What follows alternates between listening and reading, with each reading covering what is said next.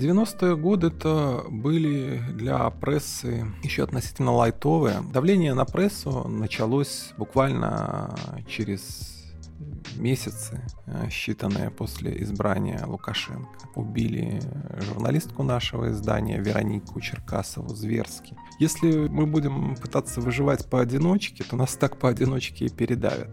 Привет! Вы слушаете Пресс Tales, подкаст пресс-клуба о знаковых медийных историях.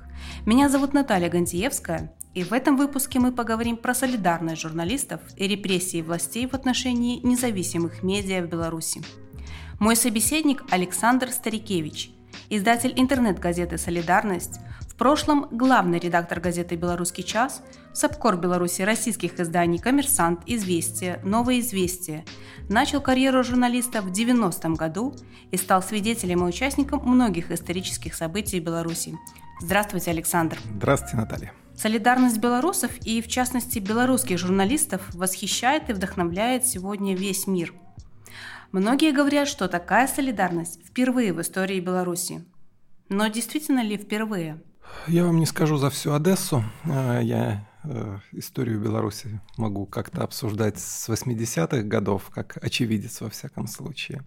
А, но за вот этот вот период, во всяком случае, моей работы с 1990 года, то есть 30 лет уже, да, вне всякого сомнения.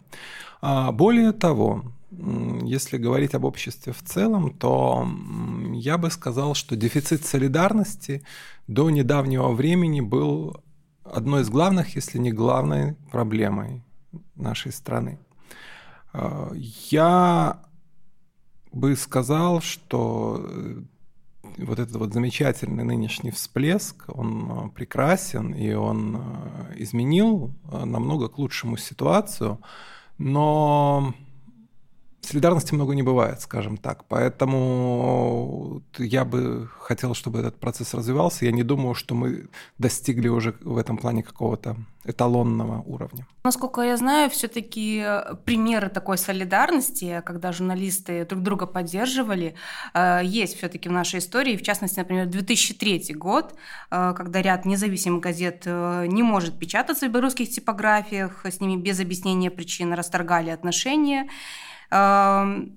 В частности, белорусская деловая газета тогда вышла под шапкой солидарности, да, под э, шапкой газеты «Солидарность». Э, можете рассказать про этот случай? Да, так отдельные случаи, безусловно, были на протяжении всего времени. Э, и сейчас мы говорим э, о солидарности массовой и солидарности в целом, а а не только в журналистской среде.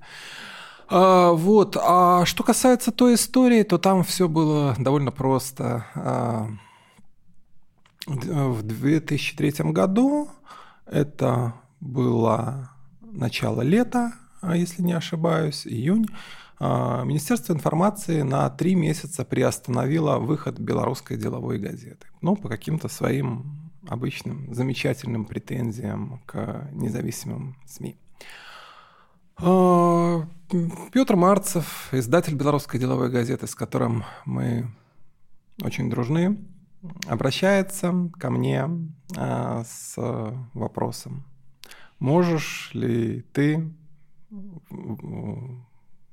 такую акцию солидарности провести, что мы э, вот выпустим белорусскую деловую газету, но фактически под шапкой солидарности. То есть э, полностью контент, полностью Э, дизайн, все, все, все, все, только сверху солидарность, потому что, ну, БДГ дело было даже не в том, что э, не могло найти типографию, где печататься, а ему не разрешено было печататься ни в Беларуси, ни в Зимбабве, нигде, то есть где бы они ни отпечатались, это было бы незаконно. Вот, я говорю, ну, давай, ты же понимаешь, чем это закончится. Ну, давай попробуем, ну, давай попробуем. Ну, вот попробовали. Э, и один такой выпуск действительно вышел. Э, последствия были предсказуемы. Э, после этого типография расторгла договор уже с нашим изданием. А, и плюс мы получили проверку совместную от Комитета госконтроля и Министерства информации, которая нас неплохо раздела. Но Никто ни о чем не пожалел. Во всяком случае, это с, с моей точки зрения был, ну, не то что правильно, а безальтернативный ход э, в э, той ситуации, потому что, ну, если я, я, мы будем пытаться выживать поодиночке, то нас так поодиночке и передавят. Такой подход у меня э, был всегда. И, в общем, при всех, подчеркиваю, предсказуемых последствиях, и уже зная, чем та история закончилась, я ни, ни разу не пожалел, оказавшись в аналогичном положении, поступил бы так же.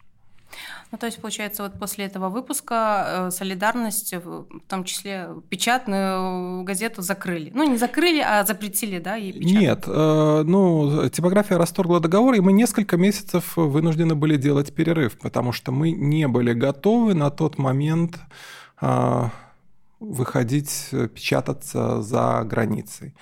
Дело в том, что э, надо понимать, э, фактически это было, был э, только осуществлен резапуск издания, и вышло четыре номера на тот момент, вот совместно с БДГ был пятый.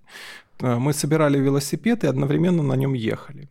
И, и, и вот так вот моментально перестроиться и начать печататься в России, доставлять потом здесь э, каким-то образом распространять, э, особенно с учетом того, что наступал летний период, который в тот момент ну, считался традиционно для газет не очень хорошим, то ну, в итоге мы э, возобновили выход только в октябре. А как отреагировали читатели на этот выпуск, когда БДГ вышла под шапкой солидарности, и как отреагировали другие СМИ, журналисты на этот случай? Ну, я думаю, у всех была все-таки разная реакция из той, что донеслась ко мне, но вы же понимаете, это история из Сирии про наши круги общения. И оттуда ничего, кроме поддержки, в принципе, получить было нельзя. А, я могу сказать, наверное, больше о реакции учредителя а, газеты «Солидарность» Белорусского независимого профсоюза. Все-таки это не моя личная собственность была. А, я это делал, э, и несмотря на последствия, я тоже получил их поддержку. Вот, хотя, ну, они понимали, что не самая радостная история случилась, ну, так, а, ну, так приезжали люди, говорили, да, молодцы, да, здорово, то есть помогали, там тоже были волонтеры какие-то, которые развозили тираж по разным точкам, потому что, ну, опять-таки, мы же не занимались даже, э, в общем, распространением, поскольку это, по сути, было другое издание, и, и это все уже э, делалось Петром и его командой. Угу. Но получается, это был такой единичный случай, да, когда одна газета вышла под шапкой другой, или все-таки были э, нет, э, другие б, нет, было продолжение, потому что когда нас выкинули, еще было одно свидетельство, по-моему. Я сейчас не вспомню название издания, тем более оно, по-моему, на момент описываемых событий не выходило, но свидетельство сохранялось. И, ну и вот точно так же э, Марцеву удалось выпустить еще один номер, если не ошибаюсь, но уже под другой шапкой. Но опять же пристрелили сразу и, и тех. Вот, то есть это была такая попытка из серии «Я хотя бы попробовал», пусть даже с э, заведомо известным результатом, но но мы это сделали. 2020 а, год э, уже, наверное, точно вошел в историю. И про 2020 год говорят, что давление властей на независимые медиа просто беспрецедентное. А как это было 20, 10, 5 лет назад? И действительно ли сейчас самый сложный период для независимых медиа? На самом деле сложных периодов хватало, и когда ты сейчас находишься в центре этого шторма, туда, безусловно, он кажется самым сложным. А, это связано с целым рядом обстоятельств, и не только давление властей, а, будем говорить прямо, сейчас э, коллективы редакции э, находятся перманентно в ситуации абсолютно экстремальной. И стресса, и перегрузок, э, и физических, и нервных, и, и, и каких угодно. И это уже на протяжении месяцев поскольку началось, по сути, даже не с предвыборной кампании, а ну, такой хорошую встряску мы получили еще весной в связи с коронавирусом. Это резко увеличились информационные потоки, нагрузки и все.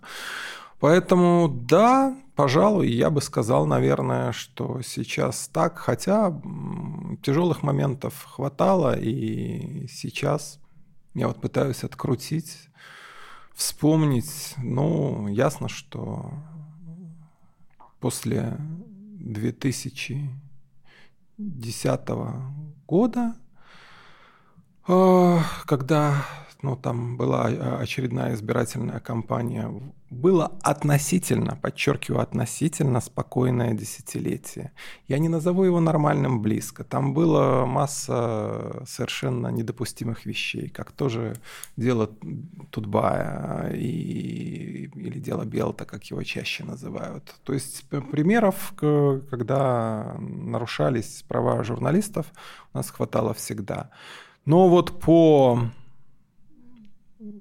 объемом нынешние процессы, да. То есть, может быть, э, я не знаю, на это надо поднимать статистику, БАШ, может быть, там по количеству задержанных журналистов, по количеству избитых журналистов э, были сопоставимые вещи. Но если суммировать все э, сложности, которые на нас свалились в этом году, да, пожалуй, 2020 оправдывает звание високосного. А, на самом деле, почему тоже я спросила, дело в том, что вот сейчас очень многие люди, а, как обычные, так и медийщики, проводят параллели вот 90-е годы, как это был такой хардкор 90-х, и, мол, у нас возврат 90-е, и сейчас. И потому вот я и спросила, можно ли сравнивать вот эти периоды? Ну, смотрите, 90-е годы это были для прессы еще относительно лайтовые а, в силу того, что нынешний режим, он а, начал устанавливаться только в середине и только формироваться. А, то есть там еще было куча разных дырок, которые сейчас постепенно позатыкали. Хотя, опять-таки, давление на прессу началось буквально через месяцы, считанные после избрания Лукашенко.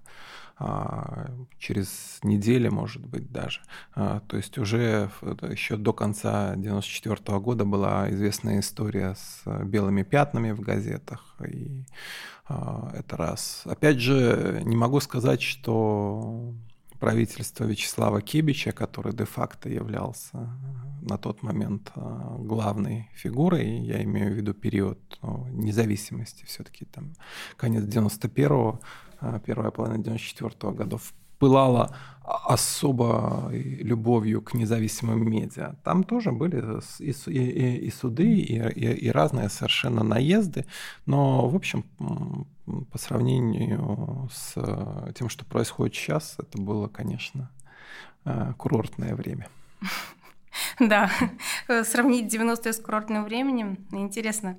А, просто слышала тоже, что, наверное, еще вот 90-е э, как раз-таки и дали, возможно, новые какие-то возможности да, для прессы, для СМИ.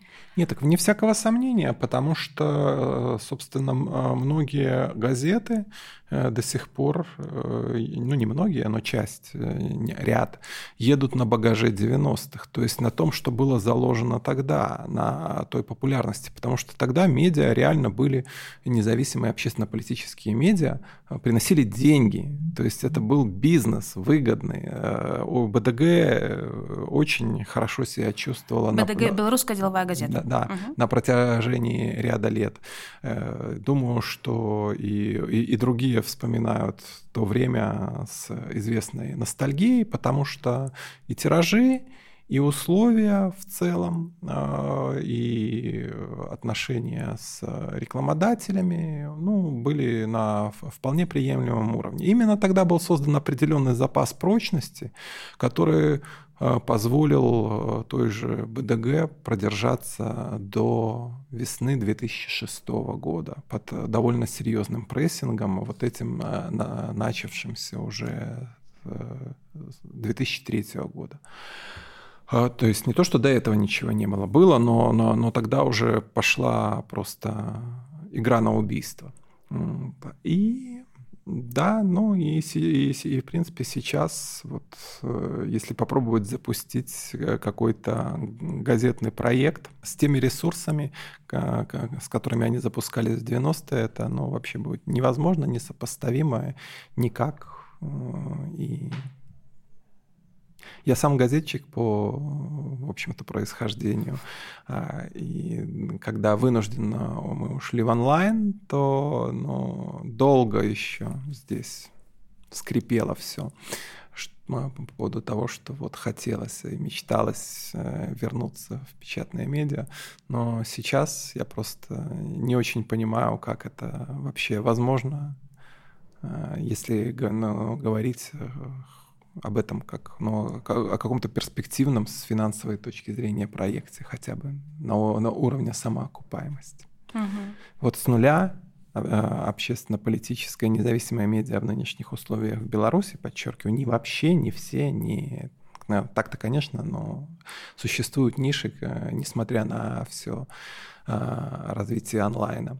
А, но вот в, в этой Э, истории, в которой я работаю все время, по-моему, нет. Ну и, собственно, давайте перечислим, много ли у нас, соответственно, появилось таких изданий за последние 10, 15, 20 лет. Ну, давайте попробуем перечислить. Ну, пробуйте.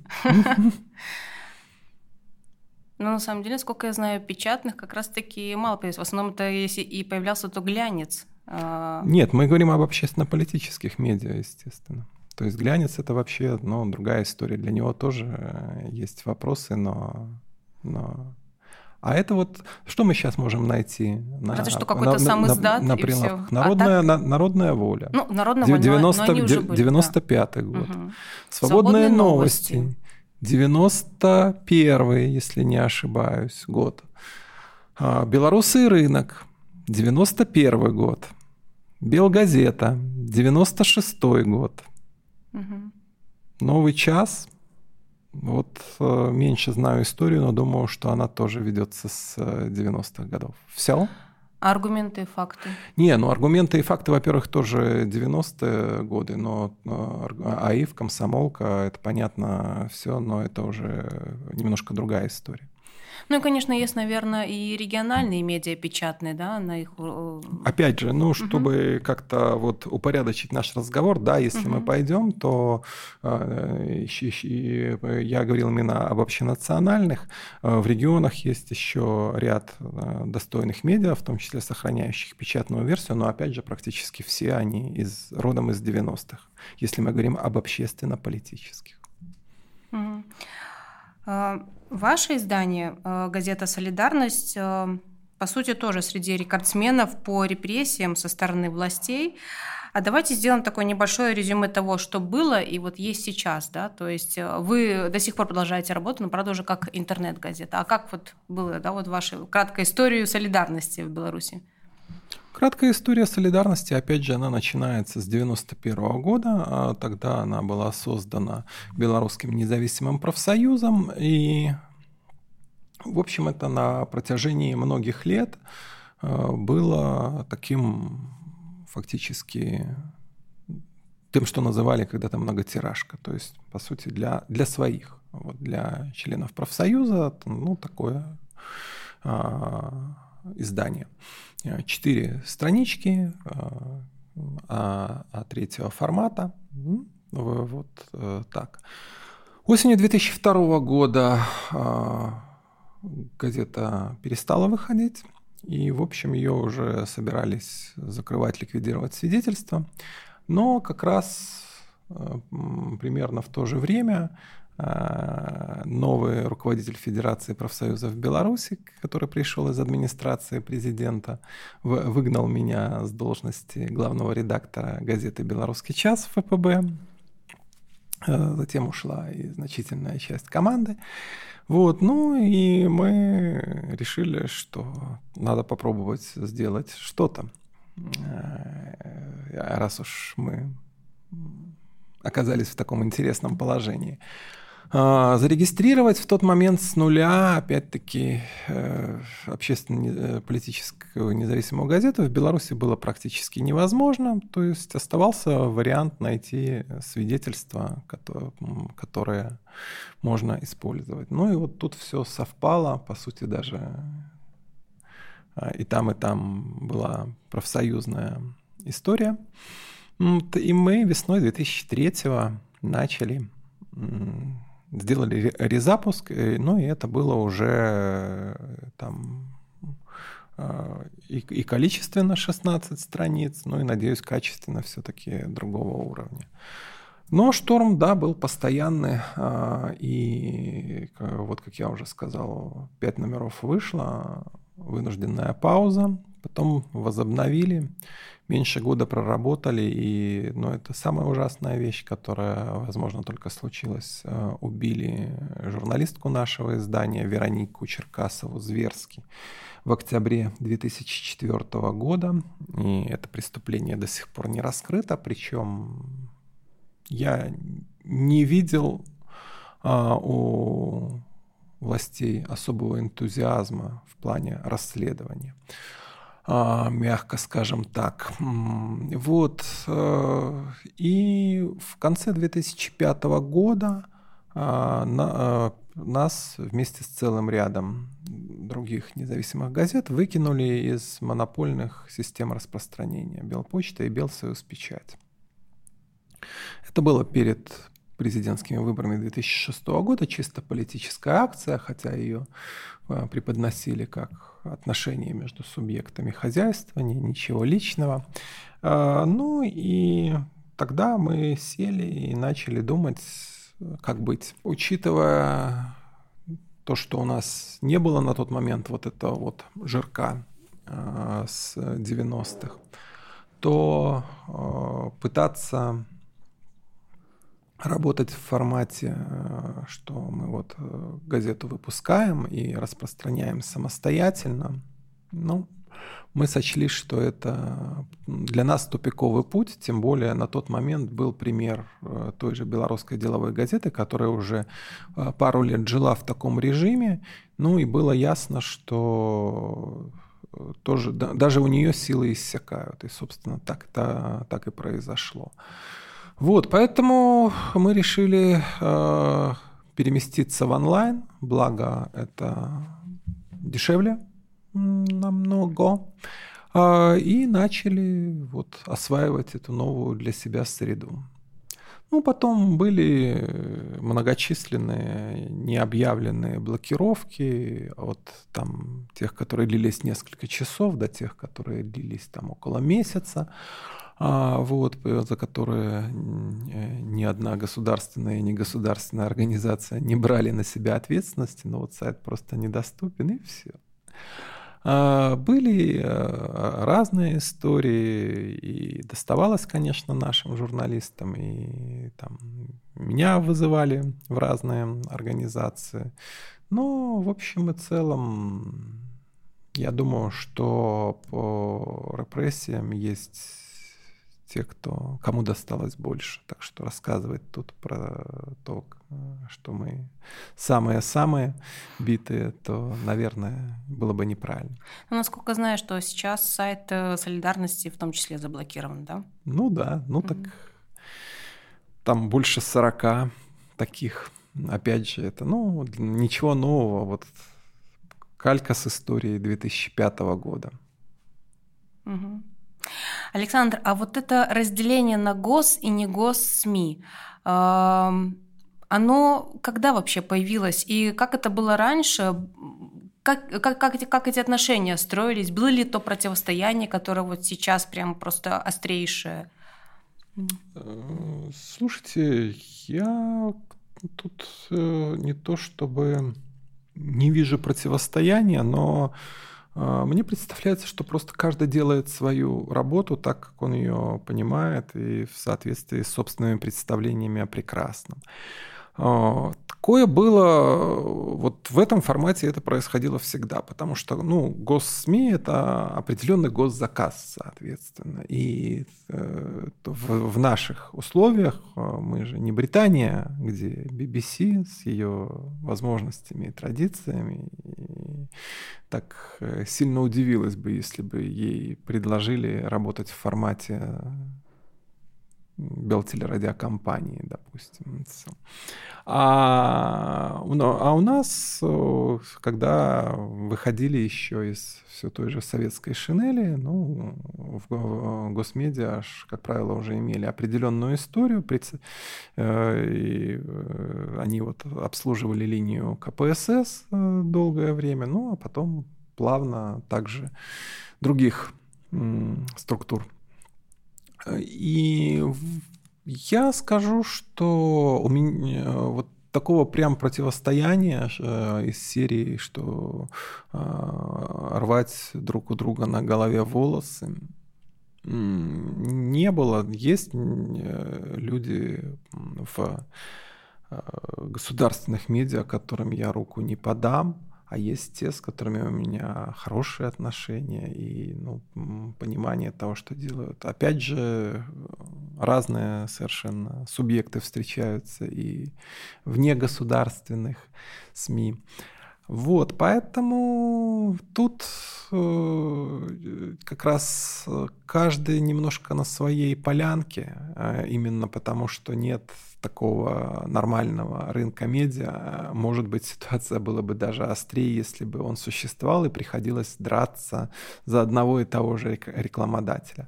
А тут у каждого свои источники доходов. Ну, понятно, да, что клуб редакторов постоянно полоскает э, независимые медиа.